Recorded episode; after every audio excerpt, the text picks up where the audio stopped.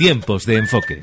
Tiempos de coaching con Pepe Cabello. Hoy quisiera darte un consejo. Un consejo a la hora de levantarte por la mañana y empezar a elegir el estado emocional, el estado de ánimo que quiero mantener durante todo el día. Es muy importante elegir con qué me levanto por la mañana. Y me doy cuenta cuando pregunto en mi seminario, en mis cursos, ¿cómo te levantas por la mañana? Y la gente me responde, pues con un despertador, con las noticias.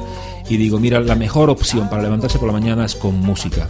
Aunque te parezca increíble, pero levantarse por la mañana eligiendo una buena música, una música que te guste, que te inspire, que te enfoque, que, que te centre de alguna forma y sobre todo que el primer impacto que tú tengas por la mañana no sea una mala noticia, sea algo musical. Recuerda que la música fue creada como, eh, como un instrumento terapéutico, no como algo lúdico como hoy lo disfrutamos elegir una buena música, una música clásica, una música eh, inclusive eh, movida, algo que te, que te enfoque, que te mueva y que definitivamente puedas empezar. De alguna forma, iremos viendo más consejos, pero de alguna forma puedes empezar por la mañana eligiendo el estado emocional que condicionará el resto de tu día. DiamondBuilding.es les ha ofrecido este programa.